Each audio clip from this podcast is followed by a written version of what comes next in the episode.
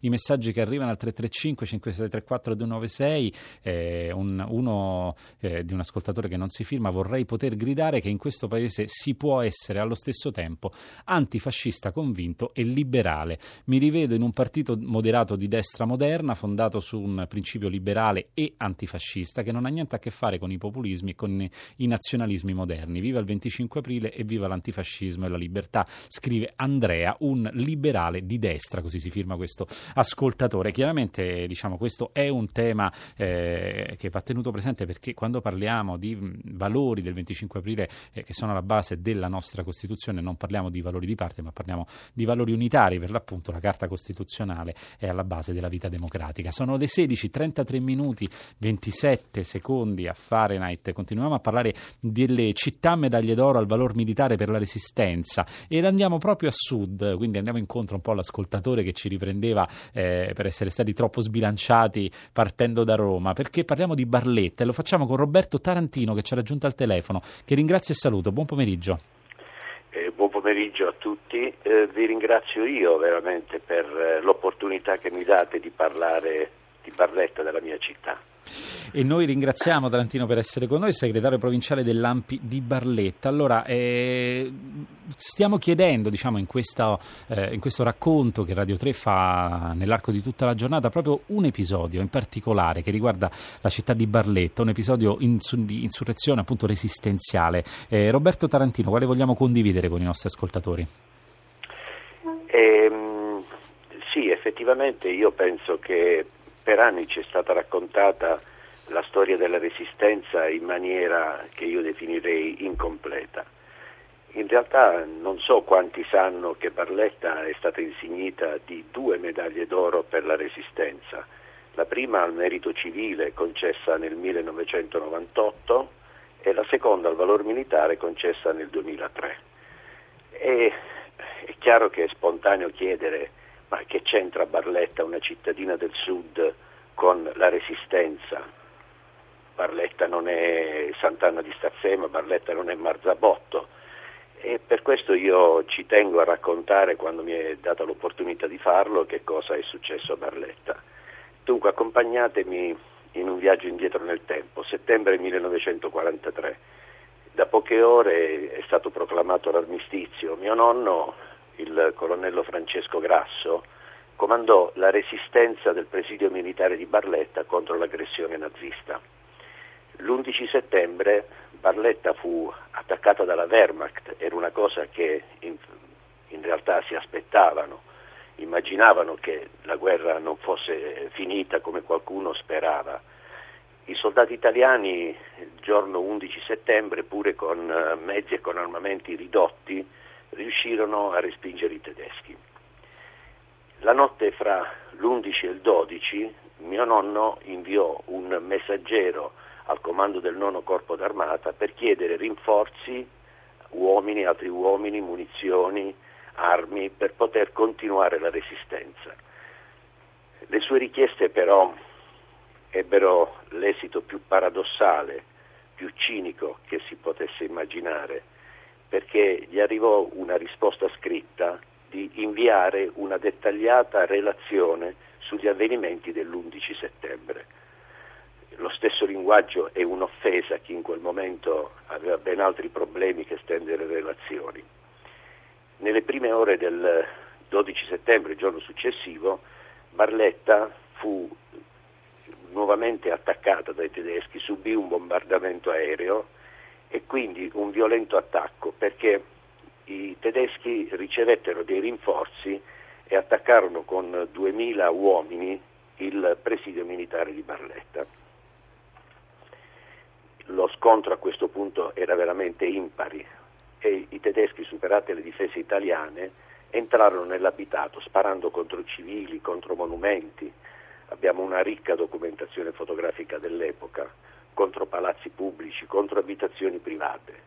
Immaginate che nella sola giornata del 12 settembre eh, si contarono 22 civili caduti, tra i quali una bambina di 12 anni, Rosaria Cannito, Emanuele Del Vecchio di soli 11 anni, Michele Doronzo di 15 anni, Ruggero Paolillo di 16 anni e poi ancora anziani, donne, una donna di 74 anni. E il 12 settembre si verificò quello che è l'episodio più eclatante che è rimasto di più nella memoria dei barlettani, nel loro cuore, l'uccisione di 10 vigili urbani e due netturbini. Furono allineati contro il muro del Palazzo della Posta e mitragliati. Si salvò soltanto un uomo e anche qui emerge un altro aspetto della nostra resistenza.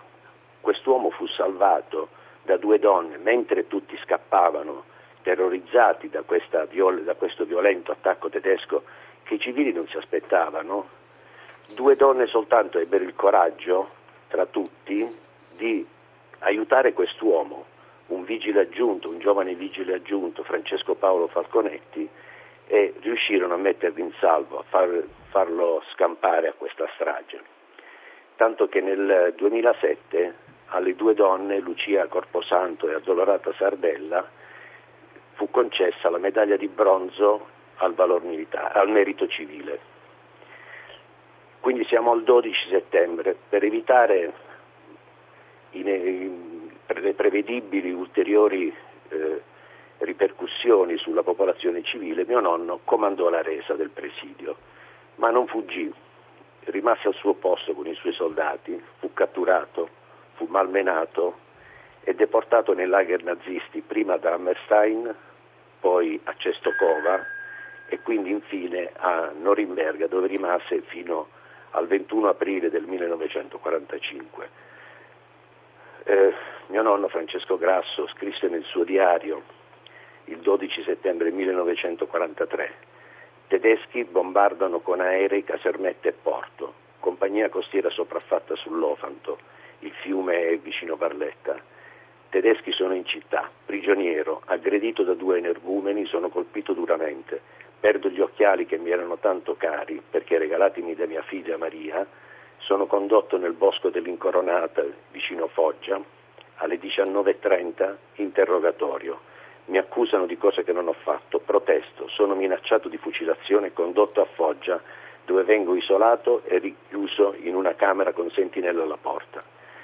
Mio nonno si rifiutò sempre, come tanti degli internati militari italiani, di aderire alla Repubblica Sociale Fascista di Salò e di collaborare con i nazisti. Tornò a casa dai campi di concentramento soltanto il 3 luglio del 1945 e lui fu uno dei tanti IMI, gli internati militari italiani, che rimasero fedeli al loro giuramento, che furono dimenticati abbandonati nei lager, ignorati e poi guardati con diffidenza al loro ritorno. Io giusto per così dare una immagine di quello che questi uomini sono stati, perché all'origine della resistenza, militare, della resistenza di Barletta c'è la resistenza militare, i militari, e questo è una, un aspetto della resistenza che non è stato mai adeguatamente segnalato, adeguatamente valutato, soltanto di recente è stato fatto. Immaginate un po' che Alessandro Natta, eh, che fu un internato militare italiano, scrisse il suo libro L'altra resistenza nel 1954, ma riuscì a pubblicarlo soltanto per Einaudi nel 1997, quindi a oltre 40 anni dalla scrittura di questo libro, perché non era un aspetto della resistenza che immediatamente trovò l'attenzione degli stessi storici. Ma che ha sicuramente un peso, e lo ricordava anche Daniele Biacchessi, tra i numeri che abbiamo dato sì. sulla resistenza, appunto nella nostra conversazione c'erano anche i tanti eh, militari per l'appunto che hanno fatto sì, la resistenza. Ecco, tornare dopo, lei diceva appunto 40 anni ci sono venuti per la pubblicazione del libro, oggi parliamo di medaglie d'oro, eh, ad esempio quella di Roma con cui abbiamo aperto la nostra conversazione, che arrivano 70 anni dopo. Un nostro ascoltatore, Tullio da Trieste, si domanda, ma eh, dare medaglie medaglie d'oro e d'argento dopo tanto tempo. Non è un'operazione soltanto opportunistica. E le giro l'interrogativo Tarantino perché anche Barletta l'ha ricevuta dopo 60 anni. E qual è l'importanza di questa onorificenza secondo lei? È restituire verità alla storia e far conoscere un quadro esatto della storia. Qualunque presa di posizione deve partire dalla conoscenza della storia. Oggi noi sentiamo parlare nelle maniere più disparate dell'odierna giornata della festa della liberazione, ma eh, bisogna, perché per poter capire che cosa significa veramente il 25 aprile, che non è soltanto un derby fra parti opposte, è una festa comune. Noi stamattina abbiamo celebrato a Barletta il 25 aprile.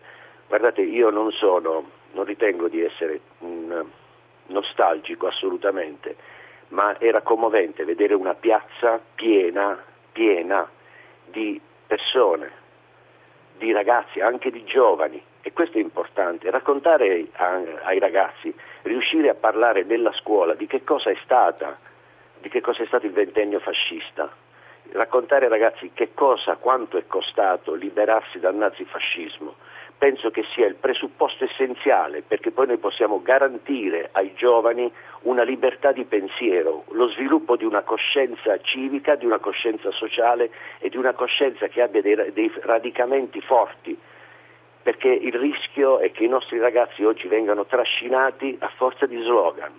I ragazzi è, devono studiare, devono conoscere. Ed è questo uno degli appelli che è tornato più volte, conoscere anche il fatto, la sottolineatura che tra una democrazia con tutte le sue storture e una dittatura c'è proprio questa differenza, la possibilità di confrontarsi su posizioni diverse. Grazie Roberto Tarantino per essere stato con noi.